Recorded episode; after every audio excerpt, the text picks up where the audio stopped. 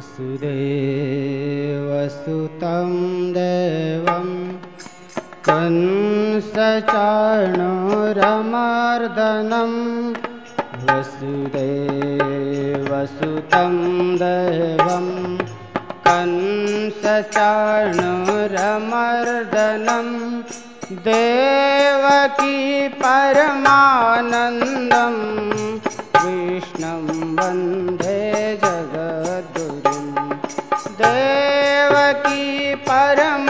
परमानन्दं।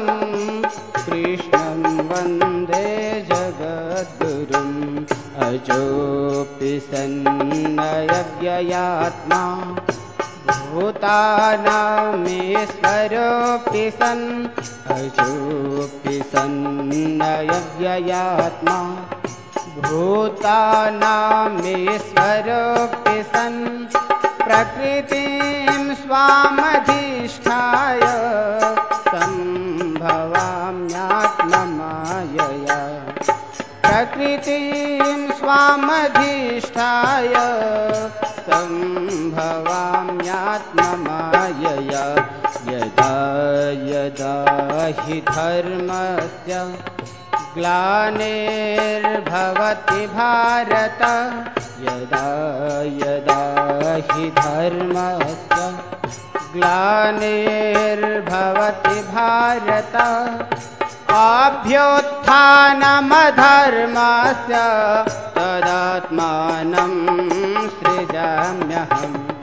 अभ्युत्थानमधर्मस्य तदात्मानं सृजाम्यहं परित्राणाय साधूना विनाशाय च दुष्कृता परित्राणाय साधूना विनाशाय च दुष्कृता धर्मसंस्थापनार्थाय सम्भवामि युगे युगे धर्मसंस्थापनार्थाय सम्भवामि कर्म च मे दिव्य एवं यो तत्त्वतः जन्म कर्म च मे दिव्य मेवं यो वेत्ति तत्त्वतः त्यक्त्वा देहं पुनर्जन्म। नैति मामेति सोऽर्जुन देहं पुनर्जन्म। नैति मामेति सोऽर्जुन वीतरागभयक्रोधा मन्मया मामुपाश्रिता। वीतरागभयक्रोधा मन्मया मामुपाश्रिता।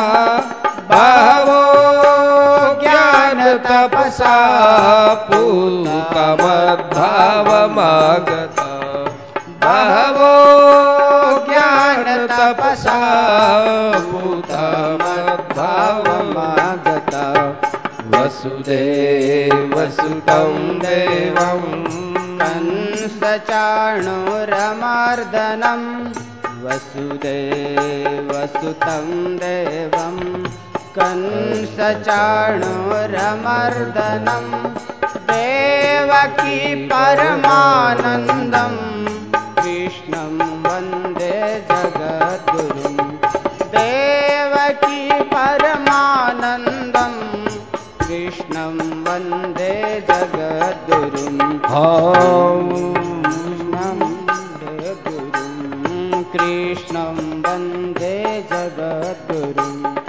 श्रीराम जय राम जय जय राम। श्रीराम जय राम जय जय राम। श्रीराम जय राम जय जय राम। श्रीराम जय राम जय जय राम। श्रीराम जय राम जय जय राम। श्रीराम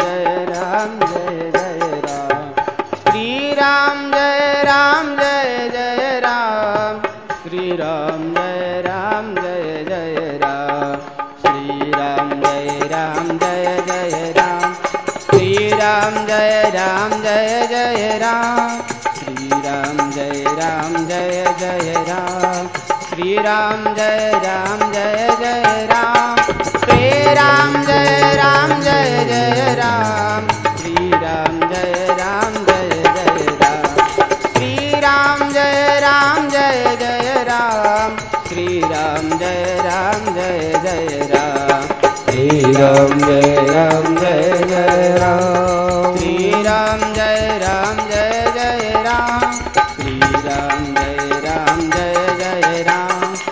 राम जय राम जय जय राम।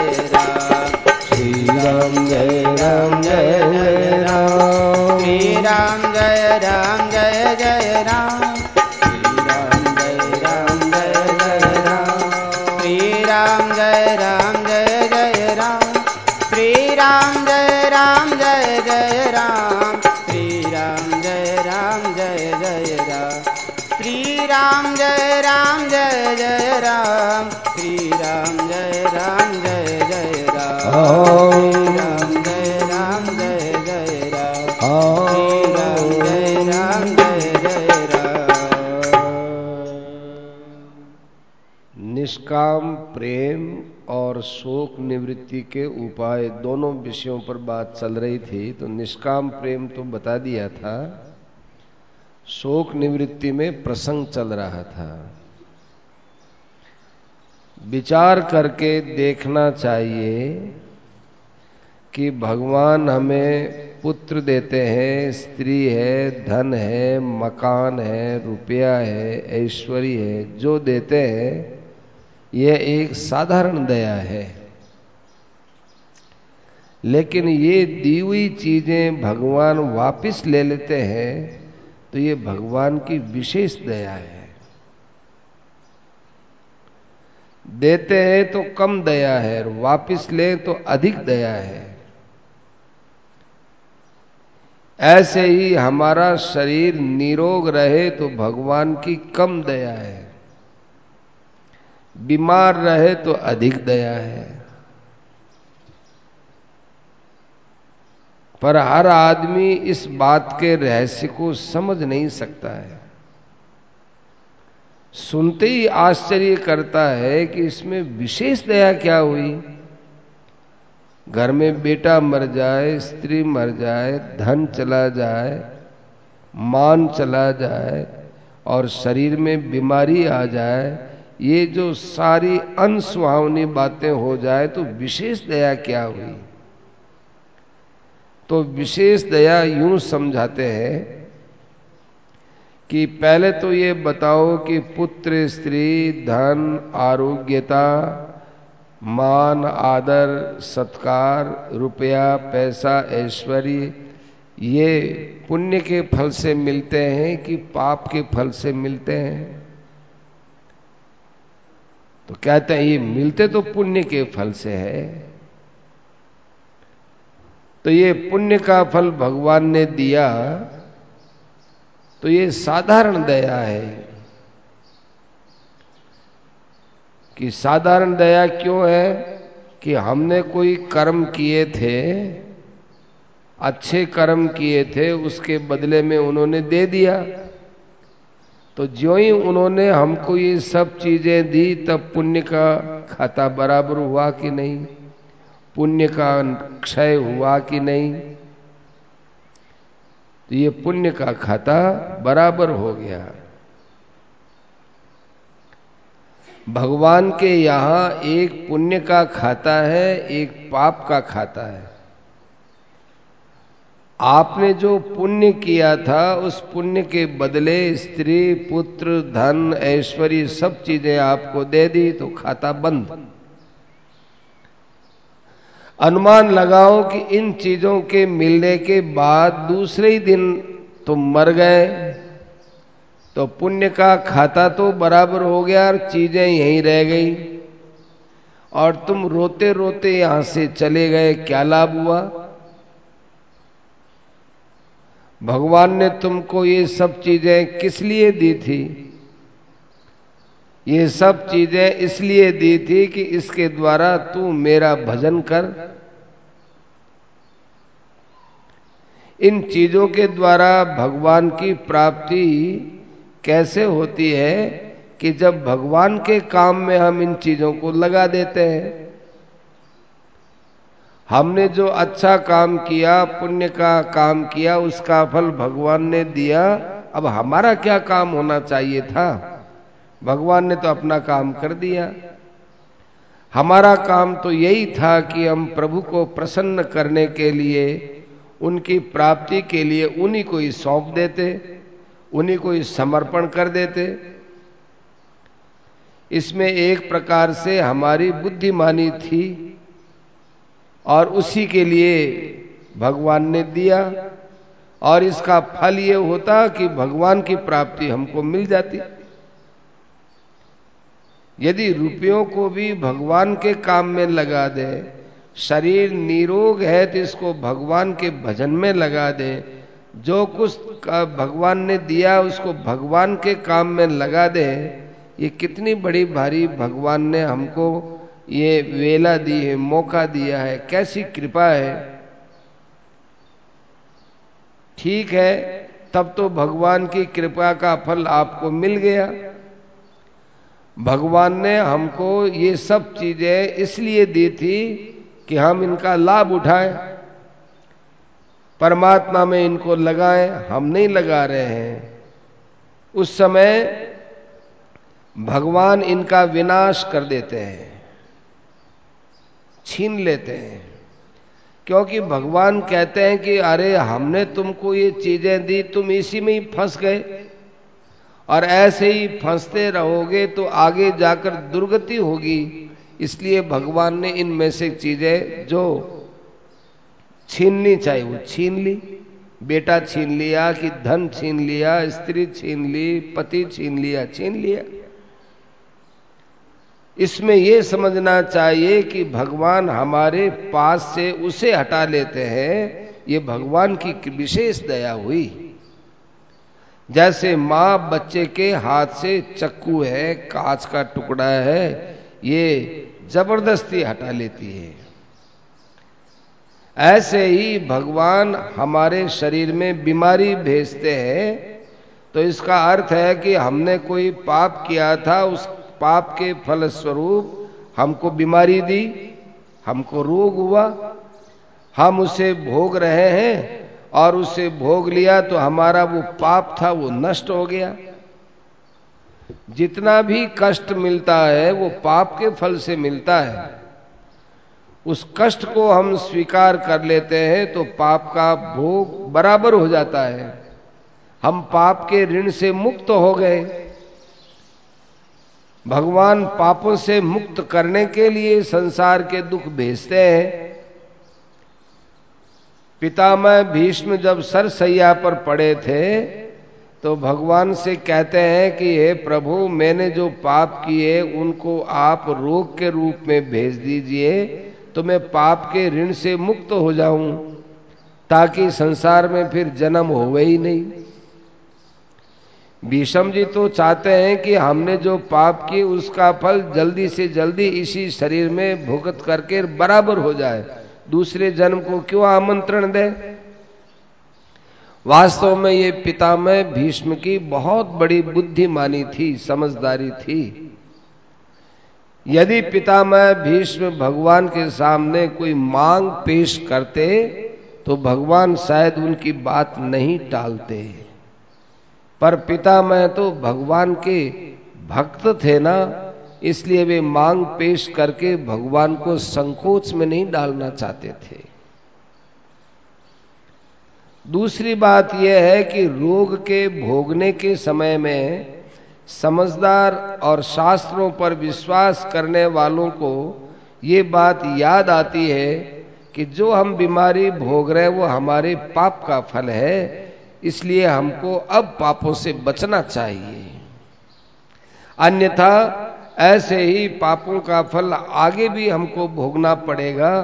तो भगवान हमारे लिए कितनी सावधानी भेजते हैं। सावधान होने का समय आता है। हम नए पाप करने में हिचकिचाते हैं। ये हमारे लिए कितने बड़े लाभ की बात है। तीसरी हमारे लाभ की बात यह है कि ऐश आराम में, भोग प्रमाद में हम भगवान को भूल जाते हैं।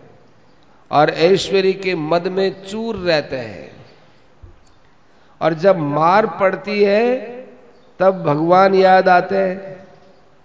ये भगवान की दया है कि भूले भटकों को भगवान याद दिलाया करते हैं। जब मार नहीं पड़ती है तो भगवान कहाँ याद आते हैं?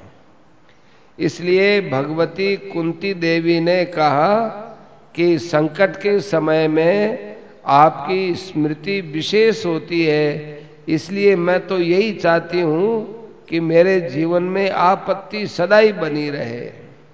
कहा है कि सुख के माथे सिल पड़ो, जो नाम हृदय से जाए, बलिहारी व दुख की जो पल पल नाम रटाए। जिस सुख से भगवान की भूली होती हो उस सुख के ऊपर पत्थर पड़े। अर्थात मैं उस सुख को नहीं चाहता हूँ। जिस सुख से भगवान की स्मृति पैदा हो, उस दुख की बलिहारी है। अर्थात वह दुख बार बार आता ही रहे। एक तरफ़ दुख भोगना है और एक तरफ़ भगवान की याद है। तो भगवान की याद आने पर कितना ही दुख हो वह दुख आराम से सहा जा सकता है। विधवा माताओं का प्रकरण चल रहा था, उसमें हमने ये कहा कि जिनके पति मर गए, उन्हें ये समझना चाहिए कि ये भगवान की कृपा हो गई। भगवान की इच्छा से ये बात हुई है तो इसमें भगवान की दया छिपी हुई है।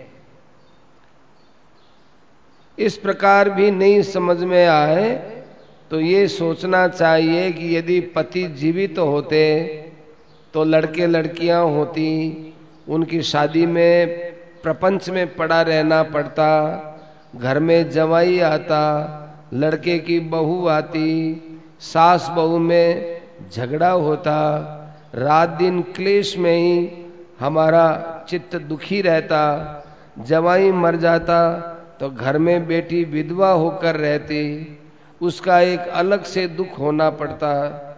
इसलिए कितने दुखों से भगवान ने मुझे छुड़ाया है, अब हमको केवल भजन ध्यान के अलावा दूसरा कुछ नहीं करना है। अपने आप को समझाओ कि अरे हार्ड मांस के पुतले, इस सांसारिक पति को क्या पति माँ बनाती हो? परमात्मा को पति बनाओ ना। इस प्रकार से भगवान की, भगवान ने बड़ी दया की। वे अपने परम धाम में बुलाना चाहते हैं, इसलिए भगवान ने मुझे विधवा बना दिया। तो जो स्त्री पति के मरने के बाद भगवान को अपना सर्वस्व मान लेती है, और ये समझती है कि भगवान ही हमारे माता, पिता, गुरु, स्वजन आत्मी सब कुछ भगवान ही है और भगवान ही हमारे पति हैं और भगवान ही सर्वस्व है। त्वमेव माता च पिता त्वमेव त्वमेव बंधुश्च सखा त्वमेव त्वमेव विद्या द्रविणम त्वमेव त्वमेव सर्वम मम देव देव। और ऐसे भगत की, ऐसे भगत को भगवान भजन में लगाने के लिए सभी रुकावटें दूर कर देते हैं। किंतु यदि उसने कोई लड़का गोद ले लिया, उसका विवाह शादी किया, स्वयं अपने ऊपर झंझट ले लेती है तो उसका फल तो आगे उसे ही भोगना पड़ेगा। सेठ जी थे, उनकी एक विचारधारा थी, वो गोद लेने की परंपरा के पक्ष में नहीं थे। सेठ जी गोद नहीं लेते थे। गे गोद लेने के लिए मना करते थे। क्यों? क्योंकि तुम परिवार में फंस जाओगे भाई, भगवान का भजन करो। तो सेठ जी के घर में ही बात हो गई।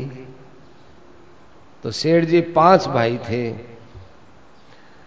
तो सेठ जी ने कहा कि देखो भाई, अपने पाँच आदमी जीवित हैं, अपने सामने संपत्ति का बंटवारा ऐसे करो कि लोगों पर भी अच्छा असर पड़े, क्योंकि सब घरों में बंटवारा तो होता ही है। अपने भी यहाँ बंटवारा होगा। तो ऐसे बंटवारा करना चाहिए कि सत्संगी लोगों का सत्संग है, उनका सत्संग में भाव बना रहे। तो करो साहब। अपन पाँच है। सेठ जी, आप, भाई जी, सेठ जी बड़े थे कि भाई जी, आप हमको जिस प्रकार से ही दोगे हम सब के ऐसे नहीं। कि नहीं, हम तो आप पर ही छोड़ते हैं। तो सेठ जी ने देखा कि भाई हम पाँच भाई हैं, संपत्ति का बंटवारा होगा तो सबको बीस बीस पैसा मिलेगा। तो ज़्यादा मिलना चाहिए।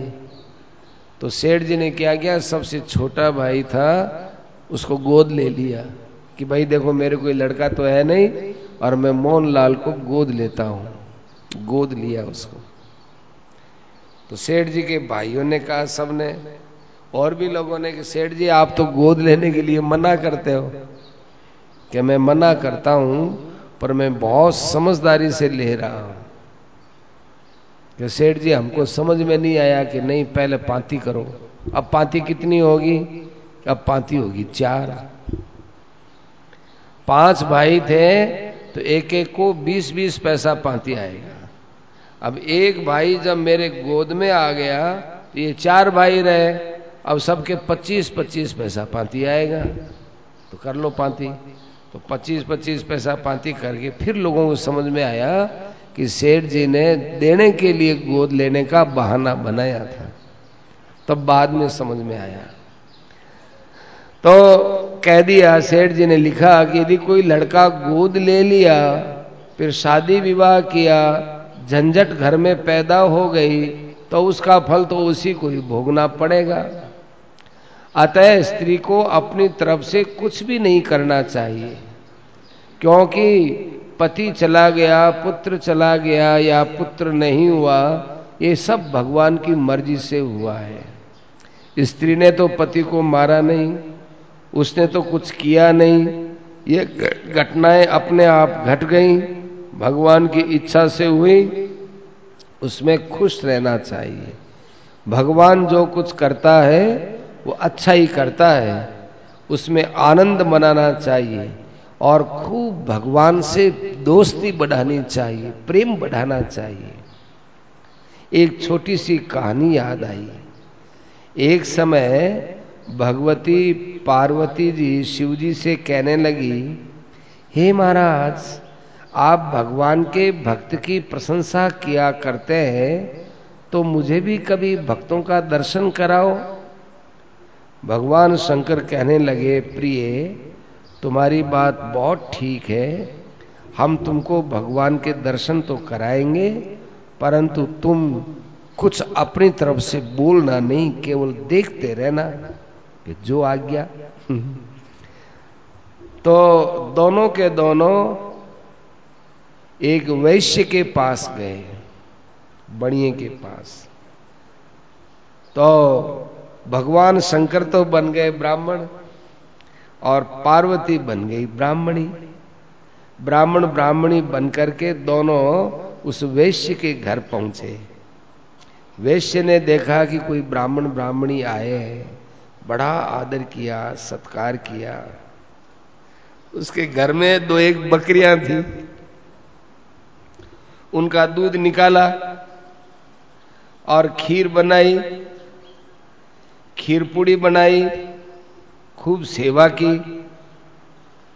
भगवान शंकर और पार्वती जी ब्राह्मण ब्राह्मणी बनी हुई खूब छक्कर के भोजन किए। और भोजन करके जाने लगे तो भगवान शंकर ने जो ब्राह्मण बने हुए आशीर्वाद दिया कि जाओ वेशी तुम्हारी सारी बकरियाँ मर जाए। तो ऐसा सुनकर के पार्वती जी वगैरह सब आगे गए दोनों। तो पार्वती जी को अच्छा नहीं लगा, नाराज़ हो गई। वो बोली, महाराज, आप कैलाश पर्वत पर बैठे रहते हो, भक्तों की बड़ी प्रशंसा करते हो। कभी कभी भक्तों का नाम लेते लेते आप रोने तक लग जाते हो। बेचारे ने इतनी मेहनत से आपकी सेवा की कोई इसके पास बहुत बड़ा पैसा भी नहीं था, लेकिन बेचारे ने कितनी दौड़ धूप करके आपको खीर बना करके खिलाई, पूड़ी खिलाई, कितना सम्मान किया। और आपने जाते जाते ये कह दिया कि तेरी सब बकरियाँ मर जाए। तो ये महाराज अच्छा नहीं लगा। इससे ब्राह्मणों की सेवा में कमी आ जाएगी। लोग देखेंगे कि ब्राह्मणों की बाबा कौन सेवा करे, ये ब्राह्मण तो उल्टा पुल्टा साफ़ दे देते हैं। तो आपने तो सब ब्राह्मणों की सेवा में अड़चन पैदा कर दी। शिवजी बोलने लगे, देखो पार्वती, दिखने में तो तुम्हारी बात ठीक दिखती है और मेरी बात समझ में नहीं आ सकती, लेकिन इसका कारण अभी नहीं बताऊँगा। एक साल के बाद बताऊँगा। एक साल तक तुम ठहरो। पार्वती जी ने देखा, भाई अब क्या करें? कह दिया इन्होंने कि अच्छा साहब, एक साल तक ठहरूँगी। एक साल बीत गया। पार्वती और शिवजी वहाँ जाकर देखते हैं कि वहाँ न तो उसकी स्त्री है, न कोई बकरी है। वो बकरी, स्त्री उस आदमी के सब मर गए। और वो वेश्य एकांत में बैठ करके और भगवान के भजन में मस्त रहता है। भगवान शंकर ने पार्वती से कहा, देखो पार्वती, पहले बार जब तुम आई थी, मैं भी आया था, ब्राह्मण ब्राह्मणी बनकर के तो कितना काम धंधे में लगा हुआ था। और अब देखो, इसकी स्त्री मर गई, बकरियाँ मर गई, कोई काम नहीं, कोई धंधा नहीं, बड़ी मस्ती से बैठा, भजन ध्यान कर रहा है। और कैसा मस्ती से कितना आनंद में ये बैठा हुआ है। अब बताओ, यदि इस समय बकरियाँ इसके पास होती तो दिखने में तो बात ठीक थी, लेकिन भगवान के भजन में ये मस्त रह सकता था क्या? तो उस समय की परिस्थिति अच्छी थी कि आज अच्छी है?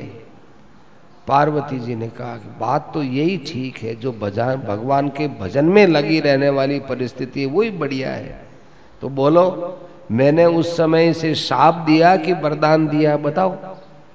मैंने इसके हित का काम किया कि अहित का काम किया? कितना हित किया है? अब इसके कोई झंझट नहीं, कोई बाल नहीं, कोई बच्चा नहीं, कोई स्त्री नहीं, कुछ नहीं, सब झगड़े समाप्त। अपने दो समय टिकट बनाओ और भगवान का भजन करो। अब अपना भजन ध्यान करता है। हानि तो हमारे स्वार्थ की हुई है। क्या महाराज? क्या रे, पहले हम आए थे तो कितनी खीर पूड़ी भोजन कराया? अब देखो, हमको पूछा भी नहीं। इसने कुछ इसे कुछ पता भी नहीं। पहले तो सोचता था कि ब्राह्मण है, कुछ न कुछ हमको आशीर्वाद देंगे। ब्राह्मण से कुछ हमको आशीर्वाद मिलेगा, आशा थी, अब हमसे तो कोई आशा भी नहीं। तो उल्टा घाटा तो अपने घर में लगा, अब बताओ खीर पूड़ी कहाँ मिलेगी? लेकिन ये तो मस्त हो गया ना। यदि भगवान घर में सबका सफाया कर दे तो अकेला भजन ध्यान करे तो कितनी अच्छी बात है। ये बातें हमारी बुरी तो लगती हैं, परंतु परिणाम में बहुत अच्छी होती है। जैसे सुदर्शन काड़ा बहुत खारा लगता है, परंतु जब वो पेट में जाता है तो वो बुखार को रहने ही नहीं देता है। ऐसे भगवान का विधान है, उसमें खुश रहना चाहिए। घर में कोई जन्म ले लिया तो भाई बहुत आनंद है। आनंद है, बहुत नहीं आनंद है। और कोई मर जाए तो बहुत आनंद है। देखो, जन्म जाए तो आनंद और मर जाए तो बहुत आनंद।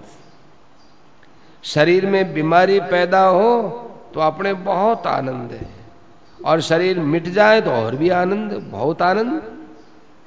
आनंद को तो कभी कम करके देखना ही नहीं चाहिए। आनंद को सदा कायम रखना चाहिए। आनंद तभी कायम रह सकता है जब कोई घटना हो तो उसे भगवान की कृपा समझें।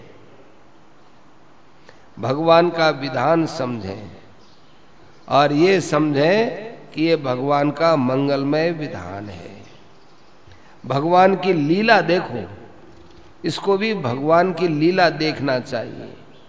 जो कुछ अपने आप संसार में हो रहा है, इसको भगवान की लीला समझना चाहिए। संसार में जो जन्म लेगा वो मरेगा तो सही। यहाँ बैठे हम सभी में कोई ऐसा नहीं है जो कभी मरेगा ही नहीं। कौन मरे कौन कब मरे दस वर्ष में कि बीस वर्ष में कि पचास वर्ष में इसका तो अपने को पता नहीं है। लेकिन ये तो पता है कि सौ वर्ष के भीतर भीतर सब मर जाएँगे। कोई बक, नहीं बचेगा। यदि कहो कि भविष्य की बात कैसे कही तो हमने बहुत सोच समझ करके कही है। क्योंकि अब जितने वर्ष आ गए हैं, इसके बाद अब सौ वर्ष किसको आना है? इतना वर्ष कोई थोड़ी जीते हैं। अब जैसे कोई पचपन वर्ष का हो गया, अब सौ वर्ष थोड़ी जिएगा। कोई साठ वर्ष का हो गया तो अब सौ वर्ष थोड़ी जिएगा। कोई बीस वर्ष का हो गया तो अब कोई सौ वर्ष थोड़ी जिएगा। अधिक से अधिक हमने सौ वर्ष बताए, बल्कि सौ वर्ष के बीच में ही आयु समाप्त हो जाती है।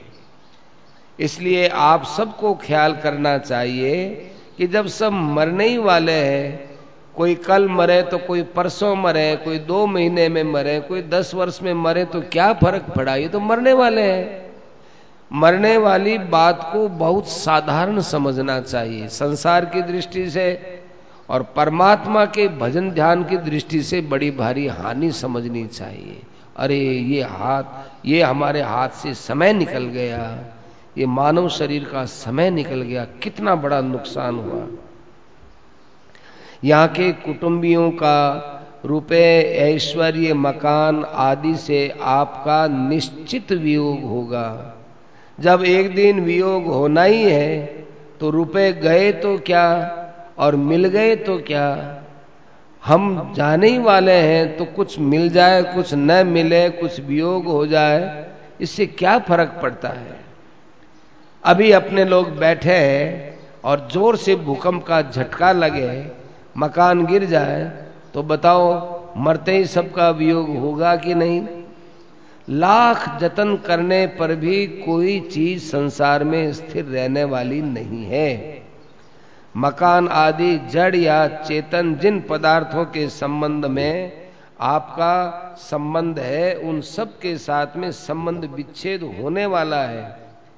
ये तो है प्रकृति का संबंध विच्छेद। आपने ज्ञान पूर्वक संबंध विच्छेद नहीं किया, इसी कारण से दुख होता है। यदि आप ज्ञान पूर्वक समझदारी से इनका संबंध छोड़ दें तो कितने आनंद की बात है। भगवान आपका संबंध छुड़ा रहे हैं और आप पकड़ रहे हैं। उस पर भगवान की दया मानकर आपको खुश होना चाहे कि, अरे, मैं किस मार्ग में जा रहा था? भगवान ने मुझे बचा लिया।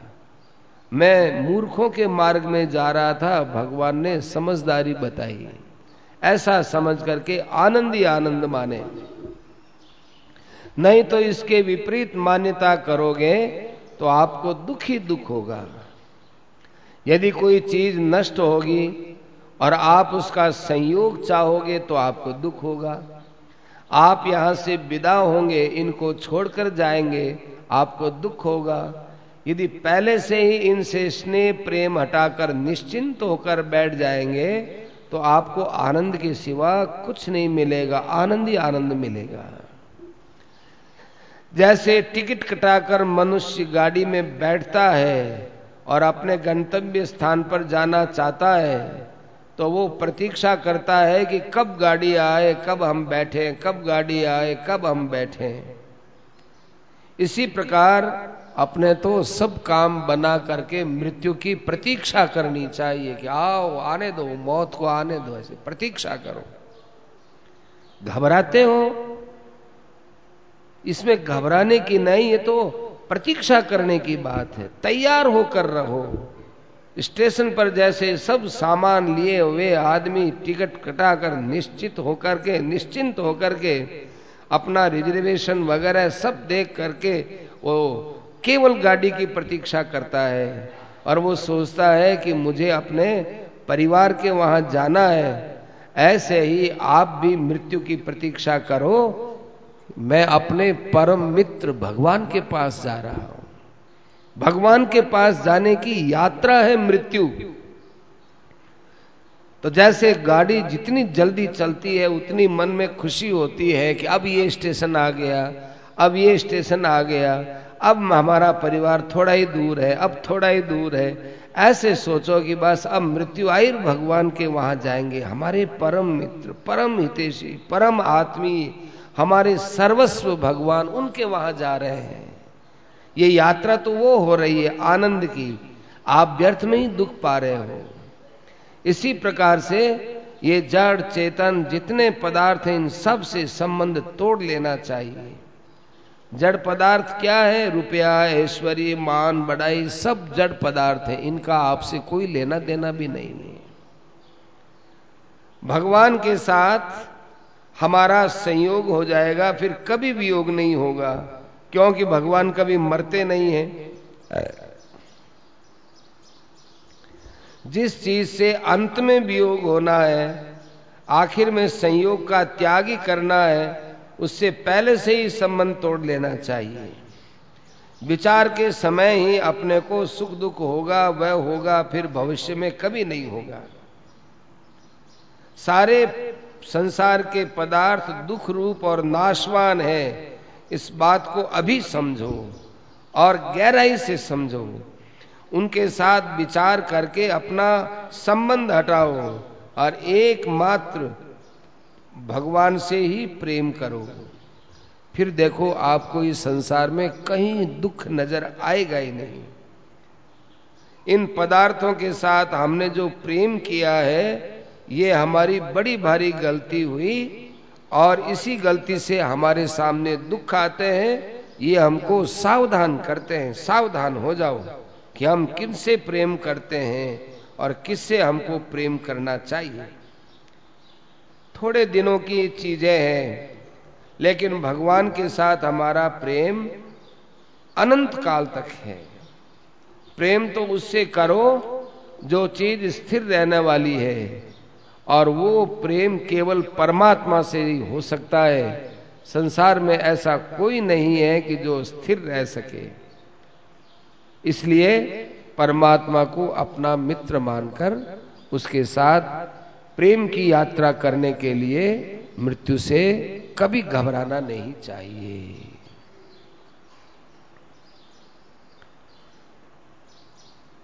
रामा